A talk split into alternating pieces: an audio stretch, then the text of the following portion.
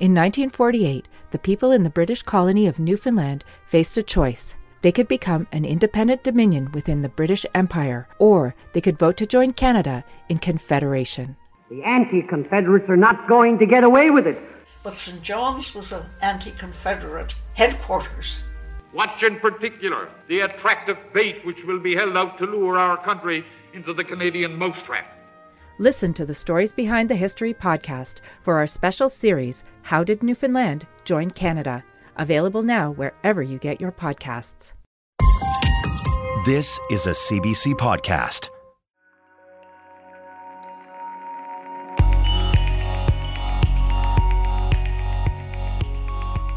This is a Secret Life of Canada crash course, just a little bit of history. Hey, Falen. Hey, Leah. So, with everything that's been going on in Ukraine, we've been getting emails from listeners asking us to look into Ukrainian Canadian history, which I thought would be a good idea.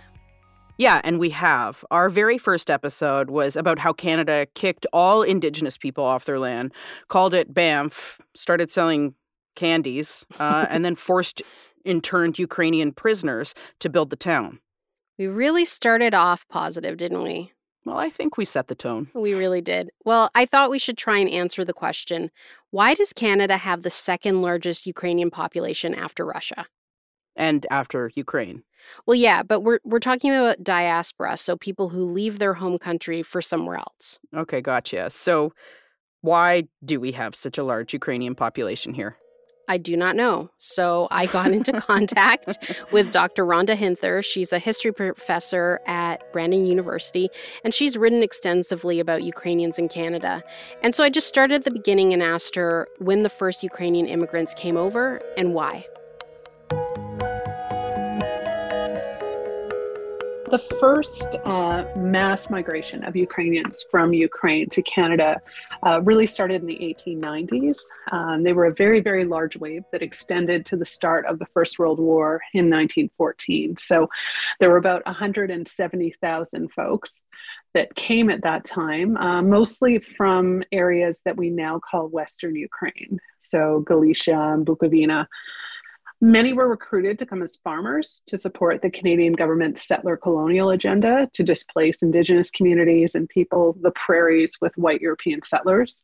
Right. And this was a big pitch by the government of Canada at this time. They were selling this idea of free, uninhabited land, as if Indigenous people had not already been living on the land since time immemorial. This was all part of the doctrine of discovery. So, this was a set of statements made by the Pope that decreed that any land inhabited by non Christians, it was seen as free for the taking.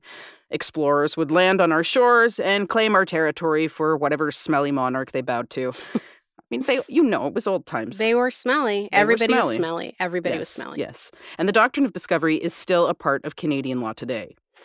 Yeah, and to clarify, the Ukrainians who were coming over during this time period were predominantly Christians. There were some Jewish immigrants that came as part of the same wave um, from areas that we now consider Ukraine, but their history is very different and they weren't considered to be Ukrainian at this time. So the people who did come did so because of Canada's push to bring settlers over. And we did an episode on a big land grab that happened here in Canada. Um, if you want to hear about that, you can. Uh, Search for it in our feed. It's it's Yeah. called Mounties Always Get Their Land. I've always wondered about the connection between Ukrainians and Indigenous folks on the prairies because I know there's some history there. Um, like the kokum scarf, uh, it's those flowered scarves that you'll see on you know older Cree women sometimes and Mhm. Ukrainian women. Um, it's also called a baba scarf, and now it's worn by a lot of different Indigenous people, and it's taken on a bit of a new importance in showing support and solidarity with Ukrainians. And from what I understand, the item it, it became shared through community building and trade, and I think just proximity to each other. Yeah, there there are a lot of posts and articles about it, um, and it's it's really lovely little piece of history. So, out of the hundred and seventy thousand or so people who came in that first wave, that that number that uh, Rhonda mentioned, Mhm. um, how many of them? How many of them stayed? How many of them left? Most of them ended up staying and they ended up uh, farming or working in some capacity, settling in cities.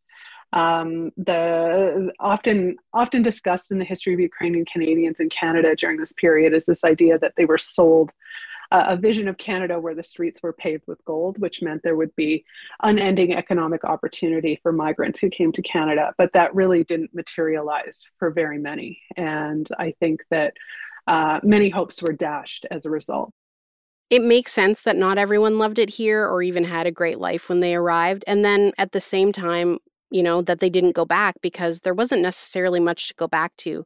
Ukrainians mm. were heavily suppressed in the Russian Empire at this time. And also, you know, that's a time that travel was not easy. When Ukrainians got here, did everyone, you know, where where did they settle and why? Or, you know, was it was it just the prairie provinces or was it all across Canada? Well, it was mostly the prairies, and this was for two reasons.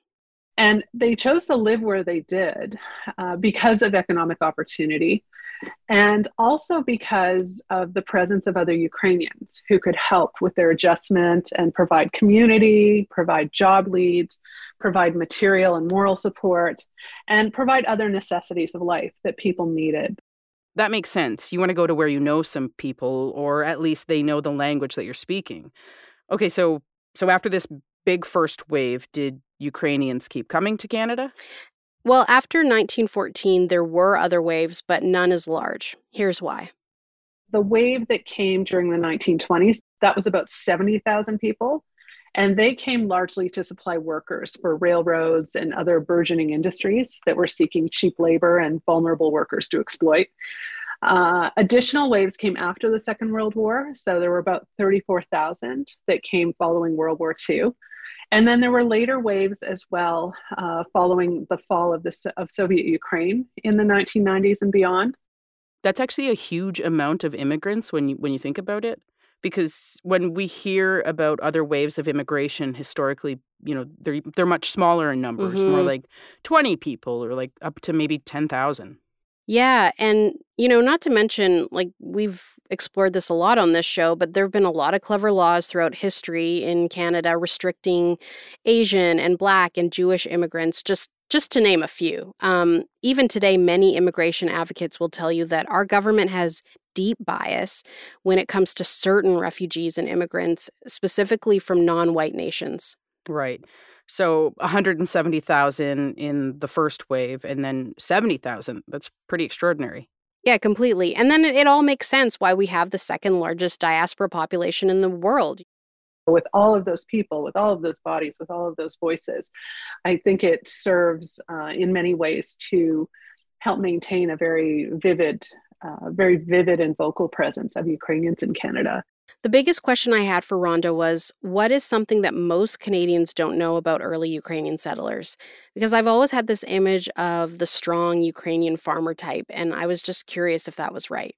I think that that first wave of settlers was actually made up of a great number of Ukrainians who never ended up being agricultural settlers. Uh, many, especially by the 1910s, were coming as workers, and the agricultural opportunities were really drying up by that point. Uh, and many of those who, who came as workers ended up being involved in and on the forefront of early labor organizing in Canada in many forms as a response to the, the exploitation and the general ill treatment that they faced on the jobs here. This came at great risk as the threat of deportation was always there for those seen as rabble rousers. And the internment of Ukrainians and other Eastern Europeans during World War I was one of the federal government's and other authorities' responses to this labor organizing. So many of those who were rounded up and ended up in internment camps during World War I were apprehended because of their labor activism.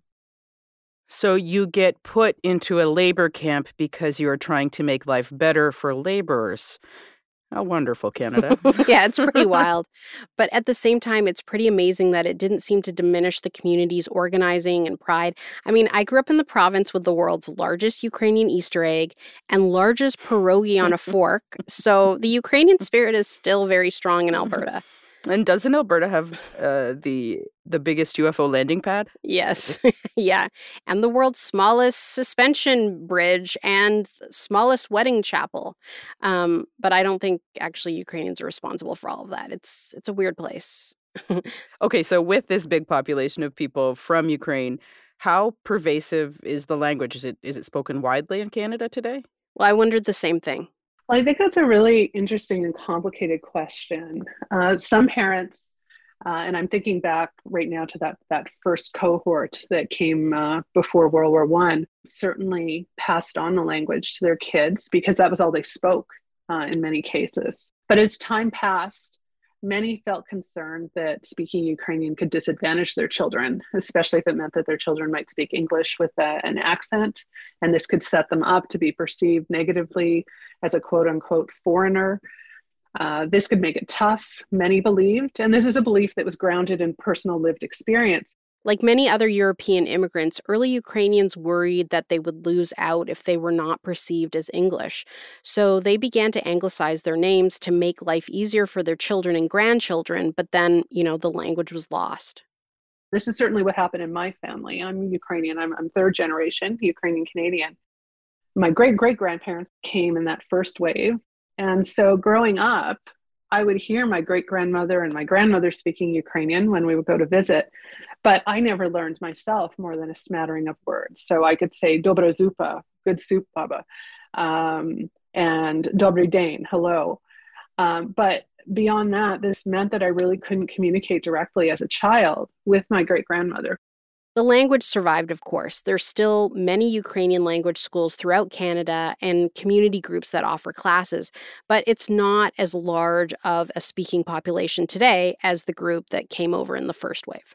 Right. And I mean, people who can speak that language are probably going to be in demand as we now see this new wave of refugees fleeing the war.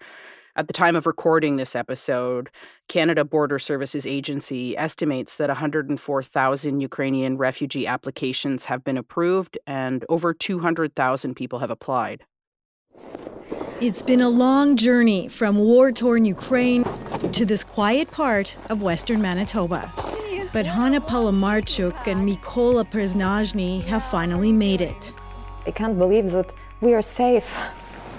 Having arrived in Manitoba with just two small backpacks, just ahead of a massive winter storm, they headed into town to get supplies. This part of Manitoba has a large Ukrainian population. Word of their arrival spread quickly, so it didn't take long for this to happen.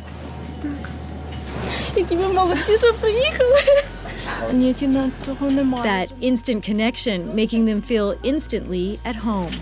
It's unexpected, yeah, to, to meet people. And uh, uh, she said uh, she's from Vinnytsia. It is basically like maybe 30 kilometers from the place we were growing up. Palamarchuk and Prszazhny are still worried about those they left behind in Ukraine. Worried too about the future of their country. But they're grateful to have this chance to start a new life.